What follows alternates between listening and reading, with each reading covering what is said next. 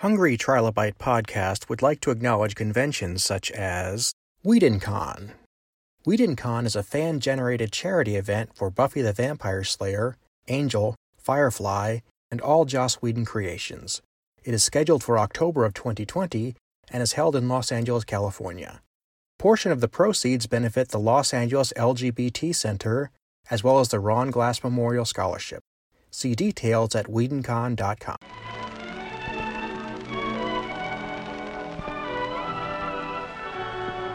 Welcome to today's episode of the Hungry Trilobite Podcast. My name is Aaron Bossig, and I'm going to be your host.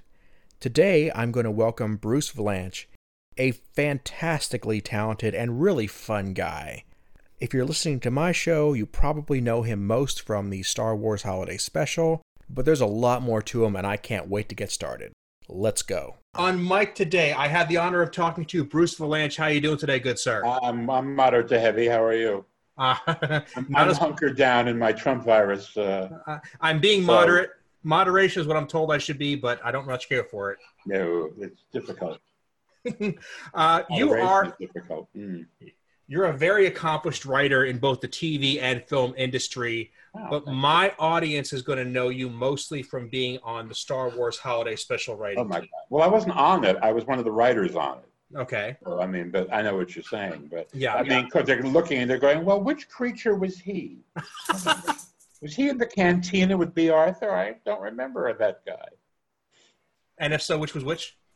Yeah. Which was which? Yeah, really. Which one were you? Which one of those creatures from that from Mar- from uh, Kmart were you? They were all a dime store. George had uh, uh, had a whole bunch of new creatures that were built for The Empire Strikes Back, which he hadn't started shooting yet, and uh, he didn't want to duplicate the creatures from uh, Star Wars: A New Hope. Uh, so basically, we used uh, we used uh, remainder warehouse creatures that were all like put together with Scotch tape and Elmer's glue all, and they were the the bargain basement of uh, creatures. You could still see the backing on them when you tore them off the car. Yeah, but you know it, it was carefully choreographed, so you, so you didn't notice any of that.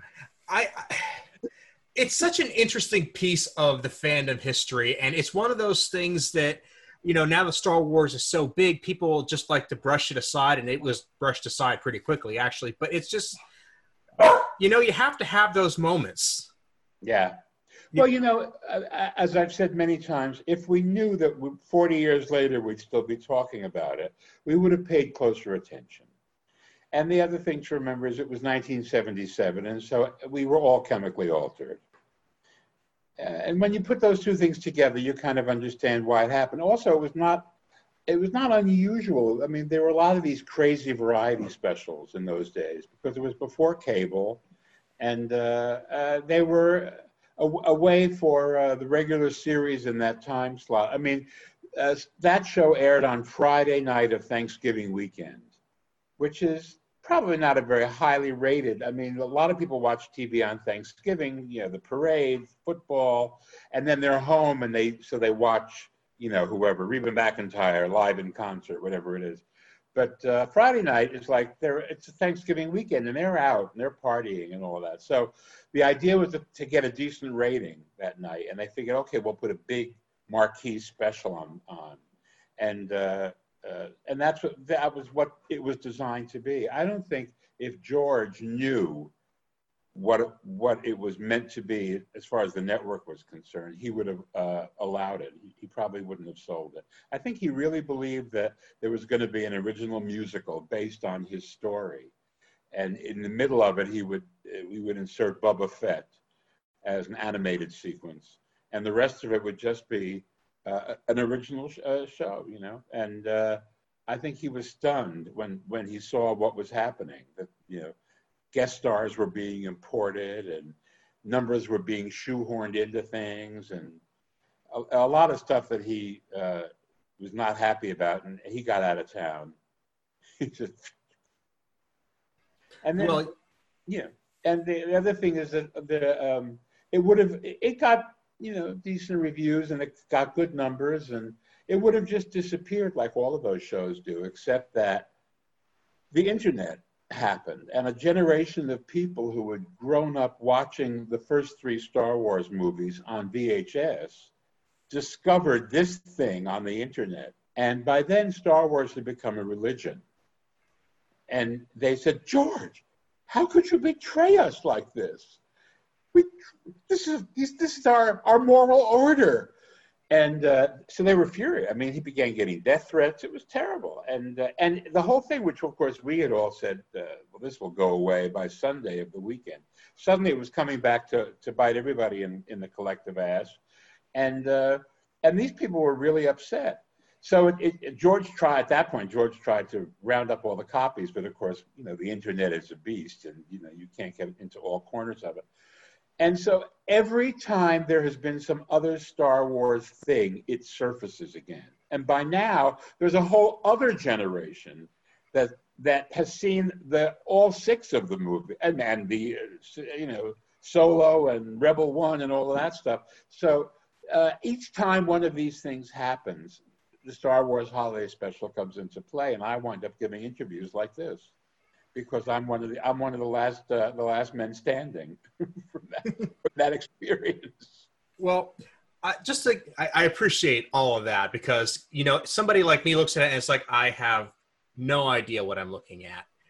But even more so, I got to tell you, full disclosure, I was born in 1981, a few years after this thing was even made. Oh my god! And and I look back at 70s TV, and it's like this this weird this moment in time where you would take shows from a decade or two earlier and make musicals out of them. And this, this wasn't limited to Star Wars. This happened a lot, and I don't quite know why.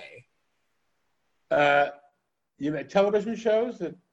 Yeah, I mean, like uh, for example, uh, the idea of hey, Gilligan's Island, that show is done. Let's make a cartoon out of it. And the oh. same thing happened with Brady Bunch, and then they well, remade you know, anything that. that anything. Well, those two particularly Gilligan's Island and Brady Bunch never went away. They were always in rerun. And that was why uh, they were so successful in reruns, in syndication, that uh, people said they're a brand. And uh, let's capitalize on, on the fact that there's a fan base out there. And so that was why let's, let's put it in another format and see how it goes. And so that, I mean, I, I did the Brady Bunch Variety Hour, which was another show after the original Brady Bunch went off the air on, on ABC, and, but it was in reruns. Are you looking for a, you looking a lost a Wookie, an Ewok? What, oh, you getting, letting the cat out? Yes, that's, I'm sorry. That's exactly what I was doing. She was barking I, and I was trying to mute her. I had that feeling. No, you can't mute it. You can't mute pussy. What do you mean? Well, you know, it, it tends to get attention even when it's quiet. That certainly. Aren't we woke? I like to think so. I, too much coffee. I don't know where the hell, where the hell I was in this litany of uh, of terror. Well, you were you were telling me how how I, I, was hearing you. You were telling me how Brady Bunch was a brand, as was some some of the other shows that didn't go away. Brands, and so they they they kept coming back in different iterations. Uh, the Brady's eventually turned up as a movie, and it, which was a parody of the Brady Bunch. And it was such a big hit that they made a sequel to that. It was also a parody. So it, it just it, now it, it's a monster that, that doesn't stop feeding itself. Uh, uh, but that's you know, I mean, look at uh, Star Wars. I mean, it's it's now they call them franchises, and uh, uh, they they don't they don't refer to them as brands. They're franchises, which to me makes you know puts them lower than brands. You know, I mean, a brand Coca Cola is a brand. Kentucky Fried Chicken is a franchise they they uh, so they're they're all viewed as uh, as commercial cash cows. And how do you uh, how do you? It's so much easier than coming up with an original idea, you know. And, and since the business is now run by MBAs, not by people who want to tell stories, mm-hmm. uh, and they are answerable to multinational corporations which means that there's you know somebody in Korea who is uh, consulting on everything that you know Disney does. I mean, I'm pulling that out of the air, but but any kind of big studio you can think of. So there are a lot of people uh, of different cultures, and it's very hard to get them to uh, sign off on anything new. But if you bring them something that they already know about and has been a hit before, they're happy to do another version of it. So you, I mean, looking at your your writing resume and the things you've worked on, you're used to being able to churn out something new and original. I mean, just to, uh, you, you you're not. Nobody ever comes up to you and says, "I need the same old thing. Just put a fresh coat of paint on it." No, does it frustrate you? Uh, no, uh, I could do that the other. I mean, I, I've dabbled in both with less success in the original things, I suppose. But I mean, look, the, the, I've written 23 Oscar shows, and the Oscar show is exactly what you describe. It's the, it's the same old thing with a fresh coat of paint. Every year, the, a producer comes in and says, "We're going to reinvent the wheel," and you can't because you are you're parked in that academy zone where there are 24 categories, and they give each of them on the air and four of them are acting categories. So you have to pray that you've got famous people who are nominated in other categories and throw a parade of, of stars uh, to keep the audience entertained while they're waiting for the big moment to, uh, or moments. So that's why when you watch the show, you'll see the, uh, the acting awards. Or there's usually the first award is usually an acting award just to kick the thing off with a familiar face hopefully. You know, sometimes it isn't a familiar face, sometimes it's Jim Broadbent. Uh, but what are you going to do? And who's a familiar face to people who uh, watch Moulin Rouge every hour on the hour, but uh, not to a lot of other people. Well, having I didn't go to theater school. I went to a school with a strong, strong theater program. Uh-huh. So even if I hadn't wanted to know it, I would know it by osmosis. Moulin Rouge, you mean? Yes. Or, or mm-hmm. I didn't go to a theater school either. I went to Ohio State and I majored in theater and journalism. Hmm. I was a, the yin and the yang. I was doing theater and I was writing about theater. So I was theater centric and, and film centric, but uh, and TV centric and probably concentric. But it wasn't, you know, I didn't get into Northwestern or Carnegie Tech, which is where I wanted to go because they have theater schools. You know, I mean, you get in and they, they start throwing the stuff at you from day one. But for some weird reason, you have to have good math SATs. You know, and I didn't have I didn't have prisoner Lachlan working for me. Yeah, I, I get the concept that you, when you go to a university, you're supposed to become a well-rounded person, get a lot of different ideas and backgrounds and subjects. But I think it gets taken to the extreme that you just get to the point where it's like you need to take calculus to do theater, and I don't quite get the connection there. Uh, but that's that's the connection. The idea is that you need to be uh, well-rounded. I mean, I don't know why I had to take geology to get an arts degree, uh, unless you know I, I, wasn't interested in painting rocks. Uh, but it was of all the sciences that were offered that I had to take, uh, that was the most interesting. And if, I don't know if you've ever taken geology, but you spend a lot of time staring at rocks. In my school, we called that class "Rocks for Jocks." Rocks for Jocks. Well, that's right. The football guys were all there, and I, I was interested in them, of course, as well. well yeah. I didn't realize that until I actually uh, until I was surrounded by them, and I said, Some "Well, there's a reason to actually show up for this class." You could take notes at least. I could take notes, and I could meet the quarterback. This is not bad. You know, uh, I was adventuresome then. I wish I was. I a lot of my, my regrets from from that department always just come to like, man, man, when the cheerleader came up to me and struck up a conversation, maybe that meant something. but could be, yeah. See, you know, we all develop at our own pace. You know, and some, that's true. Some babies walk at eight months. Some mm-hmm you know, year and a half. So we're fundamentally not that different when we get older. No, and, and what you, the finish line is almost always the same. You get to thirty ish, and you've gone through school, and you've had a couple of jobs, and you can drive and vote, and yeah. you all have basically the same package at the end. Mm-hmm. So, which, but that's interesting. So you you get out there. What's your first uh, first theater related gig outside of college? My first theater related gig outside, well, outside of, I was a child actor. Mm-hmm. So I was, I was doing a lot of professional work when I was a kid. I wasn't a child star or we'd be having this conversation in rehab. mm-hmm. because they don't do well as a rule. True. Yeah, but uh, so I was always working outside of the uh, whatever else I was doing. I mean, when I was in college, I was doing commercials and uh, acting in stray films that came along, and and then I went to Chicago uh, to the Chicago Tribune, and I was writing and I was acting uh, in Chicago as well. And a few other, I worked on a couple of papers before that, the Miami Herald, and I did some movies when I was in, down there, and the Detroit Free Press, where I did no movies. Nothing was shooting in Detroit then. Um, but so I was always, I, I, couldn't tell you what the first thing was uh, after. Well, I actually can now that I think of it. I got to Chicago and I'd been there for a few months writing for the Trib. And there was an Italian picture that, that came to town. It was called, the, the English title was Excuse Me, My Name is Rocco Papaleo but I think it got released as My Name is Rocco. And it starred Marcello Mastroianni, who was a huge international movie star, and in an American picture opposite Lauren Hutton, who had been the Virginia Slims girl and was a model and was now acting.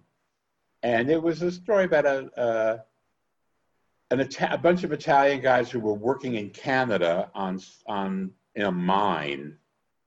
And they come to Chicago for a, the, a big fight between the Italian heavyweight and the American heavyweight, and they're they're fans of the Italian heavyweight, and he gets separated from his group in Chicago and has a kind of odyssey, and he stumbles into a bar on Skid Row, where boxers hang out, thinking he will find the heavyweight there, and it's a bar run by me, and I am this this butch queen former fighter who's now a very flamboyant but still butch uh, bartender named uh, uh, Auntie Rosa, Tanta Rosa, and uh, I have hair, not a lot, a lot of curly hair, and uh, and they put like uh, coils in my nose, so I looked like my nose had been broken, like I was a real pug, and and that and we shot that movie, and it has the distinction of being the only Marcello Mastroianni movie to flop in Italy. This is something because he was like, you know, they, he was next to sainthood. Then this picture came out. But it's uh, it, the director became a big director. Ettore Scola became a big uh, foreign director, big Italian director, and I was, of course, brilliant. And every single line in the movie was dubbed by somebody. I mean, I wasn't dubbed, but they uh, Marcello was dubbed. Everything was into English. So on uh, he, he on the step, we would speak whatever language we felt like. So there'd be, you know, I'd be doing, well, he and I would do scene, our scenes in French because we knew they were all going to be dubbed, dubbed in later on anyway. Anyway, I'm sorry that was a long-winded thing, and there are absolutely no fans of that movie. I, if there's a fan site for that one, I haven't found it. But uh, uh, that was the first thing I did actually out of college. Well, fair enough. It actually sounds like something worth watching just for the sake of watching it. And I will say, in terms of fictional bartenders, I would like to serve me a drink. I'm going to put you yeah, really. at it's number three. Arthur. uh, you're, you're, going to be a notch below Quark and Guinan, but I'll still put you on the list. That's right. Mm-hmm. Thank you. I, I prefer that over the bar in Star Wars for sure. I, you know, it may not be. I haven't looked at the movie in a long time. I have a VHS of it. Mm-hmm. Now I have to dig out my, my VHS to look at it. I think I may have had a copy of the DVD. That's possible. anyway, it um, uh, it may not be as terrible as I make it out to be. I don't know. It, you know, it's gritty. I'll say that. Well, he, every, got a reputation for being one of those gritty Italian post neo-realist directors. Yeah, everything you're telling me, if I have the timeline right, would be it would be stuff that wasn't inappropriate for what was going on in Hollywood at the time. It, no, this was 1970. Okay, that's kind of what I was thinking. Just the yeah, late 60s, early 70s. 1970. Yeah. I mean, overdubbing was a big deal. Foreign movies were starting to come in. The, the rating system was out the window, so people were making God knows what. I mean, it, it was just that time. Now, the rating system had come in actually in the 60s, but uh, this picture being a foreign one, unless they distributed it in the US, didn't get a rating. But you know, in uh, '69, Midnight Cowboy won the Oscar. It was the first X-rated picture, I think, the only X-rated picture to ever win the Academy Award for Best Picture. So it, it the rating system came in in the late 60s, and it was basically a response to the change in mores and movies that happened with Vietnam, where people swore more and uh, in order to appeal to a, a, younger modern audience, they had to make the pictures less stodgy. And they, they kind of uh, jettisoned the production code at that point and put a new one in. And among the things they did was to establish the rating system strictly because if they didn't, Congress would have stepped in and, and caved into the right and set up its own rating system, which would have been government censorship. So rather than have government censorship, the, the motion picture industry banded together and formed the MPAA, which administers the rating code. God, this is dry, but. Well, I actually, I was, I feel like I owe you an apology now because I, I misspoke when I said the rating system. I was thinking of the original production code, oh, which that was, was yeah, that was in the, the 30s. Yeah, I mean that, that, that was back to the Depression, and yeah. for the same reason. I'd like to point out because in the 20s, uh, movies were considered so scandalous that they were a poor, a, a bad influence, and so they were there were again right-wing groups. The Legion of Decency, which was a Catholic group, was railing against Hollywood. Hollywood was the the everything that was wrong with the country was Hollywood, and then the Depression happened, and people flocked to the movies even more.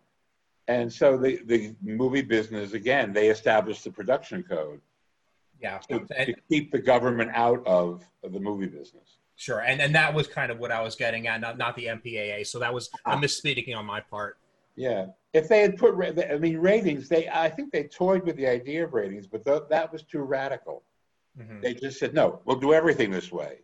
You must always have uh, one foot off the bed if you mm-hmm. if you're in bed, and it's always double beds. And uh, you know, crime can't pay, and uh, all you know, just I mean, there was a, a checklist, and there were you know people who were checking the boxes on everything with every script that came in. Some of that still happens, but it's it's self censorship now. It's not uh, it's not um, government. I have a, a, framed somewhere in here a letter from the head of uh, standards and practices, which was basically the network censor, when uh, Robin Williams did sang "Blame Canada" on the Academy Awards because it was nominated for. Mm-hmm and there was a list of things that we had to cut from the song. You know, that bitch Anne Murray must be cut. I remember that one. Uh, and there, of course, you know, all the all the fucks and everything. And there, you know, I was hoping that uh, the other song, you know, um, Uncle Fucker would be nominated because I mean they couldn't have done it if you know, but it was not. I, it, I, it missed by a hair. But Blame Canada, that was bad enough for the Academy. There it didn't win, but it was a great number. I love that song. I really do. Yeah.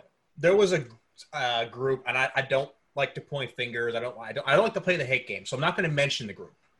But there was a group about two or three years ago who really got into their thing was they wanted to create a service where you could get any movie or TV show you wanted pre-edited with whatever content you didn't want cut out. Wow. Okay, not my it's cup like, of tea. Like ordering a, a, ordering a meal. Yeah, exactly.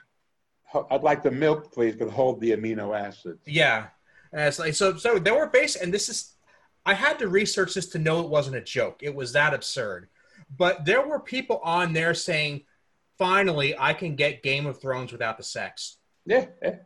Who would want it? They just want the violence. Is that it? Yeah, you can I have want the sex. The red wedding, but mm-hmm. I don't mm-hmm. want to watch. I don't want to watch it consummated. Right. Or or they you could cut out the violence too. I'm like, the show would be five minutes long. There'd be well, two yeah, sets of credits what, and that's it. That's what they used to do to musicals when they would send them overseas. They would cut out a lot of the numbers because they the, uh, the audience was interested in the story, and and the numbers slowed things down. but uh, you know that's still uh, on airlines. Of course, they're famous for that. They have people at the airline who edit the movies before they're put on the plane. Um, and if you want to see Game of Thrones, I mean, now that doesn't happen anymore because they don't show them in the cabin anymore. Mm-hmm. Everybody's watching it on an individual screen. So they can put up a disclaimer.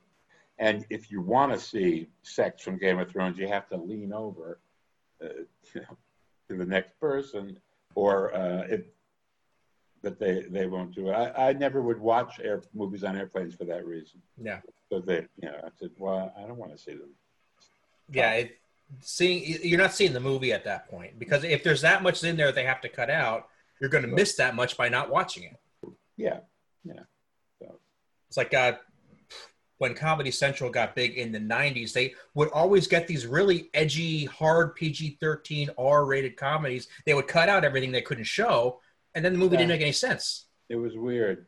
One of the reasons why Logo uh, didn't catch on, Gay Network, which is still around, from Viacom is because they didn't have that much money, and so uh, they couldn't do that much original programming, and they would buy a lot of movies that they thought would appeal to this market. But they were all basically uh, R movies, mm-hmm. and they had to make cuts, and so they were basically asking you to come and watch these movies that you had seen already in their truncated versions now, and and sit through commercials besides. So is it any wonder nobody tuned in? No. So it would be a, a particular show that, that was original for the network would, uh, yeah, I mean, they floundered until RuPaul came along and, uh, and kind of put them back on the map. I, a major trend I would notice is that the part that would be allowed back in would be the, the scene of people laughing at whatever had just happened oh, but you weren't allowed to show what had just happened because that ah, was too risque. So, so yeah, yeah it, that's very funny. It, it was you 10 minutes something, something funny happened there, but mm-hmm.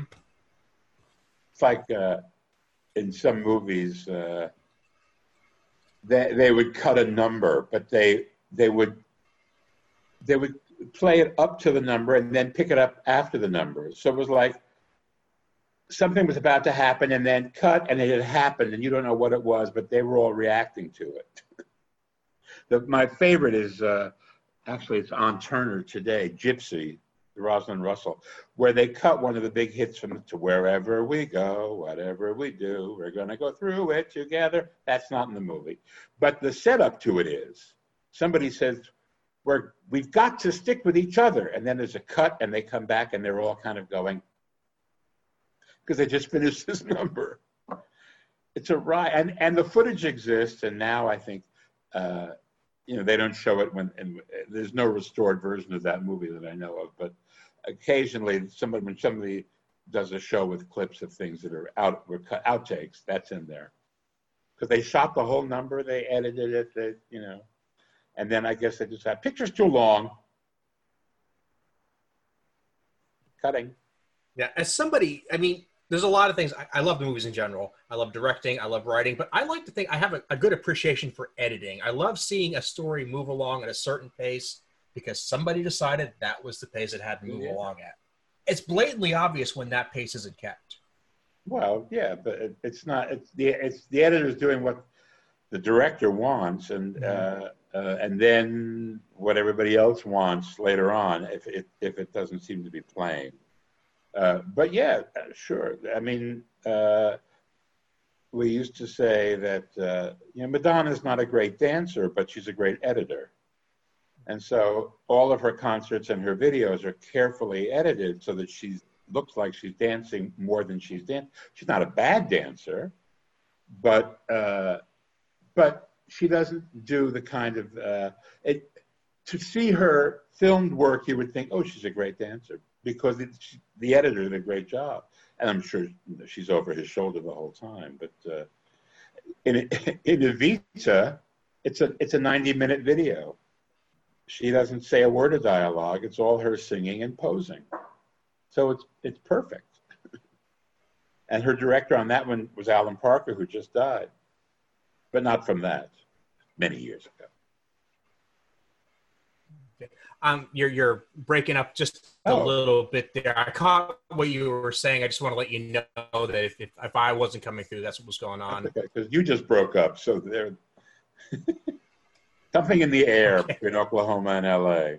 It, it might be. It might be, and there's quite a bit in both in the air in both places right now. Mm-hmm. Yeah. Smoke. Ragweed. Oh, that. Yeah. Well, of course. But. Mm-hmm.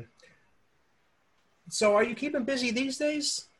aside from wearing amazing yeah, glasses? I mean, you know, uh, writers are, can always write, and uh, the this this the lockdown and the you know isolation, and I'm quarantine at Turner, and I'm just. I'm at the computer writing away, and people are paying, and I'm very lucky because uh, I don't have to go out, and uh, I feel horrible, tremendous empathy for people who have to go out and, and work and do those uh, frontline jobs, but just carry on an ordinary life uh, with everything that's going on. I get to sit at home and create stuff, and uh, and I still you know have a revenue stream. So uh, I don't I don't brag about it, but I've been busy. Uh, you know, I miss I miss like you know touching people. It's, I have a pug, and that's you know she's been thoroughly touched but I miss that. I miss that, you know, the, the human touch. The, uh, and, and, I've had it occasionally. I mean, you know, they've lifted some things out here. I don't know what it's like in Oklahoma, but um, out here it was very severe. And uh, now you, there, there's outdoor dining, and you know, it's and everything. It's gone from being from having a COVID noia, where uh, you know you're scared of everything, to to risk management. You say, well, what what what position am I putting myself in by doing this thing, and is it worth it? And at a certain point, it's worth it just to have the basic human contact because, you know, we we we, we we're never programmed to live in caves. No. or we'd still be living in them. And despite any precautions we do need to take, there is an upper limit to how much we can do that before we start going crazy for various yeah. reasons. Well, that explains why people open things up ahead of them when they shouldn't mm-hmm. and then have to close them back down. So that's very poor risk management. Bruce, I am really sorry. We're starting to get a lot of glitching here, so I think we should wrap this up while we're ahead right. here. Okay. Um, I would definitely like to talk to you again, though, because I just love your personality. I love your insights on movies and film, and this is this is a great chat. Great. All right. Um, we'll do it again. Absolutely. Uh, before we leave, can you uh, let people know where to find you on the internet? You can go to wegotbruce.com, which is a, a, a, website run by a fan, and he knows exactly what I'm doing all the time. That's the best place, probably. I'm going to have to check in with this fan and touch base with them before we this goes Bruce live. All right. Bruce, thank you so much for meeting with me here, and I'm looking forward to our next chat.